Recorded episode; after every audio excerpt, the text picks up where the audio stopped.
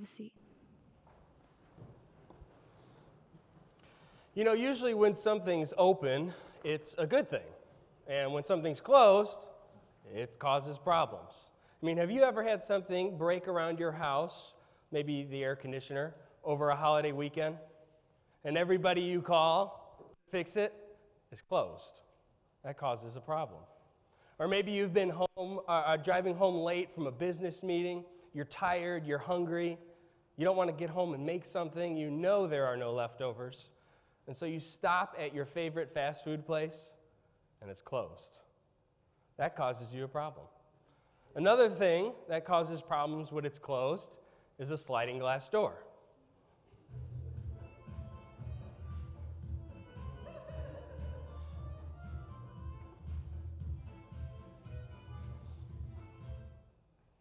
That would be a problem. I could watch videos of people getting hurt all day long. I don't know if that makes me a bad person, but it's the truth.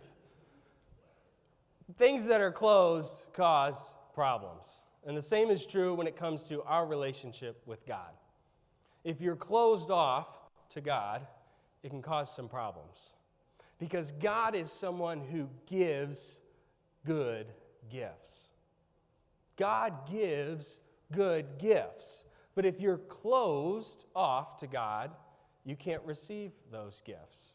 And I've seen this take place in my own life.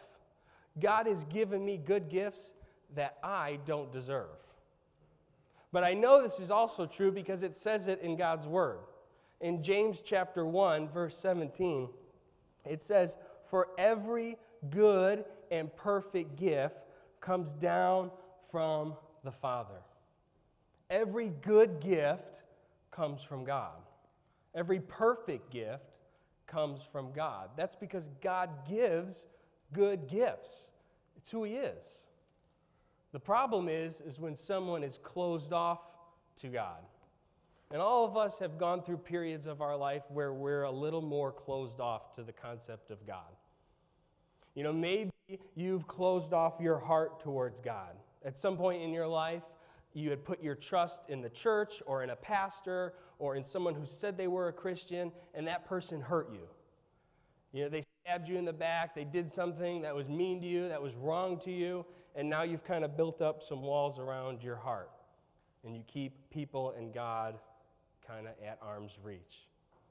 Or maybe you used to be really open towards God and had an open hand towards Him, but something awful happened in your life. Someone in your family unexpectedly died, or there was a cancer diagnosis, and your open hand turned into a fist of anger because you blamed God for the thing that happened. I mean, after all, God's supposed to be watching out for you, right? He's supposed to be taking care of you. He's supposed to be helping you, and yet this awful thing happened. And so now you're mad at God, and you have a fist of anger towards Him. Or maybe all of this stuff has kind of added up in your life and you've started to close off your mind towards God. And you don't even believe intellectually that He's real anymore. And if we were to sit and have a conversation, you could tell me all of the reasons why God doesn't exist. You could tell me the facts, you could tell me the science, you could tell me the theories of why God is not real. That's because you've closed off your mind towards God. And the problem with all this, of course, is that a person who's closed off to God, they can't receive the good gifts that He has in store for them. And God is a person who gives good gifts. I mean, God created each one of us. He created you. He gave you the gift of life. That's a really cool gift. God gave you the gift of your family, of your friends. If you're fortunate, He's given you the gift of sight and of hearing and the ability to walk and talk. God gives good gifts to all of us.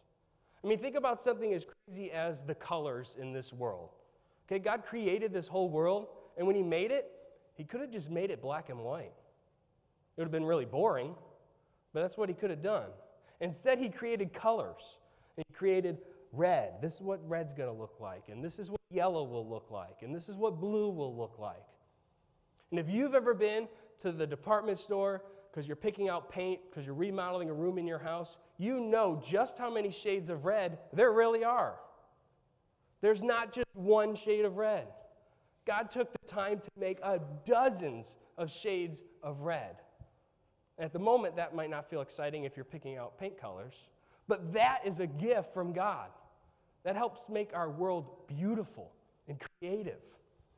And that's a gift from God we don't often recognize. Another gift we usually miss from God is the gift of God's laws.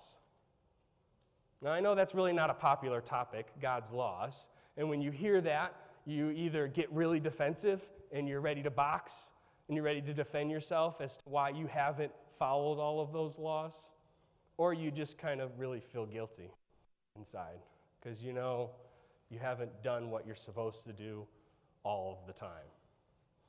But God's laws are really a good gift. I mean, think about the law that says don't murder. Do not murder. That's not God being mean. That's God saying, hey, if you guys don't kill each other, things will go a whole lot better down here, right? That's a good gift from God. That's a good law we can agree with. Or think about the law that says do not lie or do not steal. God's not trying to be mean and take things away from you. He's just saying, hey, if you guys are honest with each other, if you guys are fair, no one takes advantage of each other, it's going to be a whole lot better down here for you. God's laws are good gifts that fundamentally we agree with. And that's why when somebody breaks one of these laws, it bothers us, right? I mean, when somebody commits murder or when someone lies to you, or steals something from you, it bothers you, right? And we want revenge. And sometimes we go out and get revenge on our own and get justice. Other times we want the court system to step in and to bring justice to the situation. And sometimes, if we're honest, we ask God himself to unleash his wrath on someone so that we can get some justice. And this can all seem fine, until we start to measure ourselves up to God's laws. And it doesn't take long before we figure out we don't quite measure up. You know, most people in this world think that they are a pretty good person. A lot of you in this room would say, you are a pretty good person. I spent years thinking I was a pretty good person. The problem is, good people don't get into heaven. Newsflash. You don't go to heaven because you're good. It's not like when you die, God's going to line you up with all the other people that died that day, and he's going to say, okay, you guys over here, you're like really bad. You did some really awful stuff. And these guys over here, okay, you were like better than them, so you're the good people. You're bad, so you guys are all going to hell. And you guys are good, so you're all going to come to heaven with me. That's not how it works. God doesn't grade on a curve. You can't just sneak by with a C- like some of us did in school. It doesn't work that way when it comes to heaven. When we die, God's going to line you up individually to God's laws. And it will not be long before you realize you haven't kept them all. Romans 3:23 says, "For all have sinned and fall short of the glory of God." Every one of us, all of us, have sinned and shall fall short of the glory of God. And we don't have to believe that just because the Bible tells us so. We know that's true. We've seen it in our own life. If we're honest, we're willing to admit it, that we're not perfect. I mean, let's take the Ten Commandments, for example, okay? If we were to line you up against the Ten Commandments and you're honest with yourself, you probably haven't kept all of them all of the time. This past summer, I was walking through a department store, and they had a little decoration you can hang on your wall that was the Ten Commandments according to a cowboy. And it was pretty cool, and it was on the clearance rack, and so I bought it. It was clearance. Dave Ramsey approves. So it was good. But what we're going to do now is I'm going to show you a couple of the Ten Commandments. We won't go through them all, but we'll show one of the Ten Commandments on the screen, And then under that, just for fun, we'll give you the Cowboy translation. And while we're doing this, just think to yourself, how do I measure up to this, okay? Remember to keep holy the Sabbath day. Okay. Translation, get yourself to Sunday meeting. All right? You're here, so you got that one. You did good. All right. Honor thy mother and thy father. Honor your ma and pa. All right? Next one. Thou shalt not bear false witness. No telling tales or gossiping. All right, last one. This is my favorite. Thou shalt not commit adultery. No fooling around with another feller's gal. All right? Now, I know we kind of have fun with that and laugh at the cowboy version of it, but if we're honest with ourselves, do we really match up to all of those commandments? And those are just four. There's a whole lot more. And it won't matter if you broke just one of those commandments or all of them. Guilty's guilty. And when somebody's guilty of something, there has to be punishment. And God is a just God. It's part of his character. He's just. And because he's just, when someone commits a crime, someone has to be punished. God can't just turn his face and say, oh, I didn't see that one. I'll let that one slide. He has to punish someone because of the things that we've done. But God does not want to punish you. And that's why God sent his son, Jesus, to this earth. Jesus came here and took the form of a human like you and me. But he lived a perfect, sinless life. And then he died on a cross, taking our punishment. So that instead of you and I having to be punished for the things we've done wrong, Jesus has already been punished for us. If you're a parent, pick one of your kids and imagine them in your mind, okay? If you're not a parent, think of the person that you love the most. This person means everything to you. Imagine if you had to sit there and watch as that person you love was put on this cross, and they nailed that person's hands to the cross, and they nailed that person's feet to the cross, and that person that you love so much just hung there, and there was nothing you can do about it. The thought of that is sickening, right?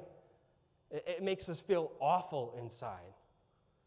That feeling you feel right now, that's what God actually experienced when he had his own son go to the cross for us.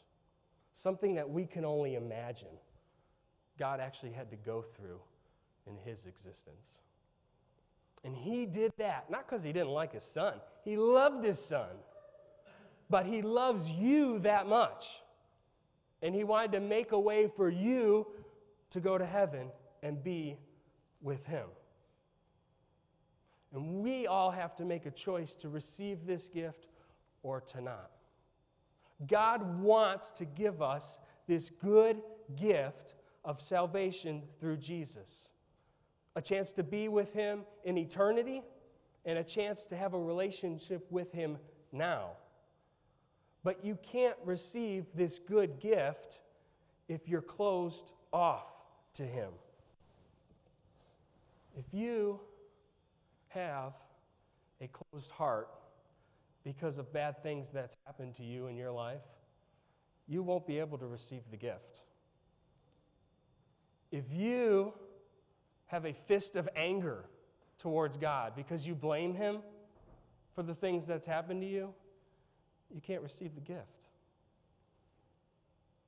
If you have closed off your mind to the possibility that he's even real, that he even exists, you can't receive the gift.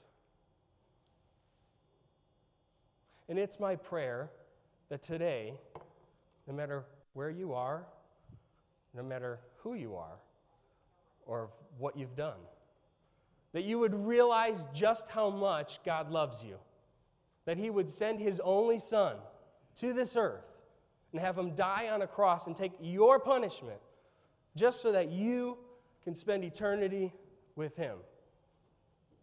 And if that's you, I put too much tape. If that's you, and you would open up to God, I pray that you would realize how much he loves you, and that you would begin to open your mind to the possibility that he's real, and that you would begin to relax your fist of anger and open your hand to him. And you would ultimately open your heart to receive the gift of salvation that he has for you. Jesus himself put it this way: "Look, I stand at the door and knock. If you hear my voice and open the door, I will come in, and we will share a meal together as friends." If you will open up your life to God, you will experience the good gifts he has for you, and you will experience the best life possible, both here on this planet and in the next life to come, because God gives good gifts. Let's pray. Father, thank you for your gift of salvation. Thank you for being a God who wants to give us good gifts. Thank you that you would, instead of making us pay the punishment for our sins, you would allow us to have a way out. Thank you that you sent your son Jesus to take our punishment, because you love us that much. And because of that, we can receive that truth and receive a relationship with you and be able to spend eternity in heaven with you. And it's in your son's name we pray. Amen. Now, if you've been around this church for a long time, or if you've been a Christian for a long time, there's a certain way that we respond to the fact that God gives us good gifts. You know, God gives good gifts. We give thanks. We should live a life of thankfulness to God and to others because of what God's done for us. And one of the ways we do that is through our finances.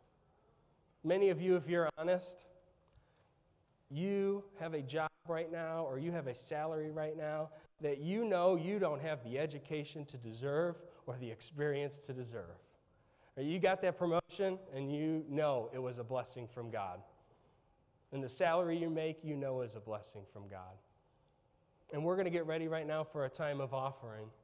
And it's our job to give back to God. Now, if you're new to church, if you're new to all this, don't even worry about this. We don't want your money. That's not what this is about. You can ignore me. But the rest of us, the people who are part of this church, know that when God gives us good gifts, we should give thanks and give back.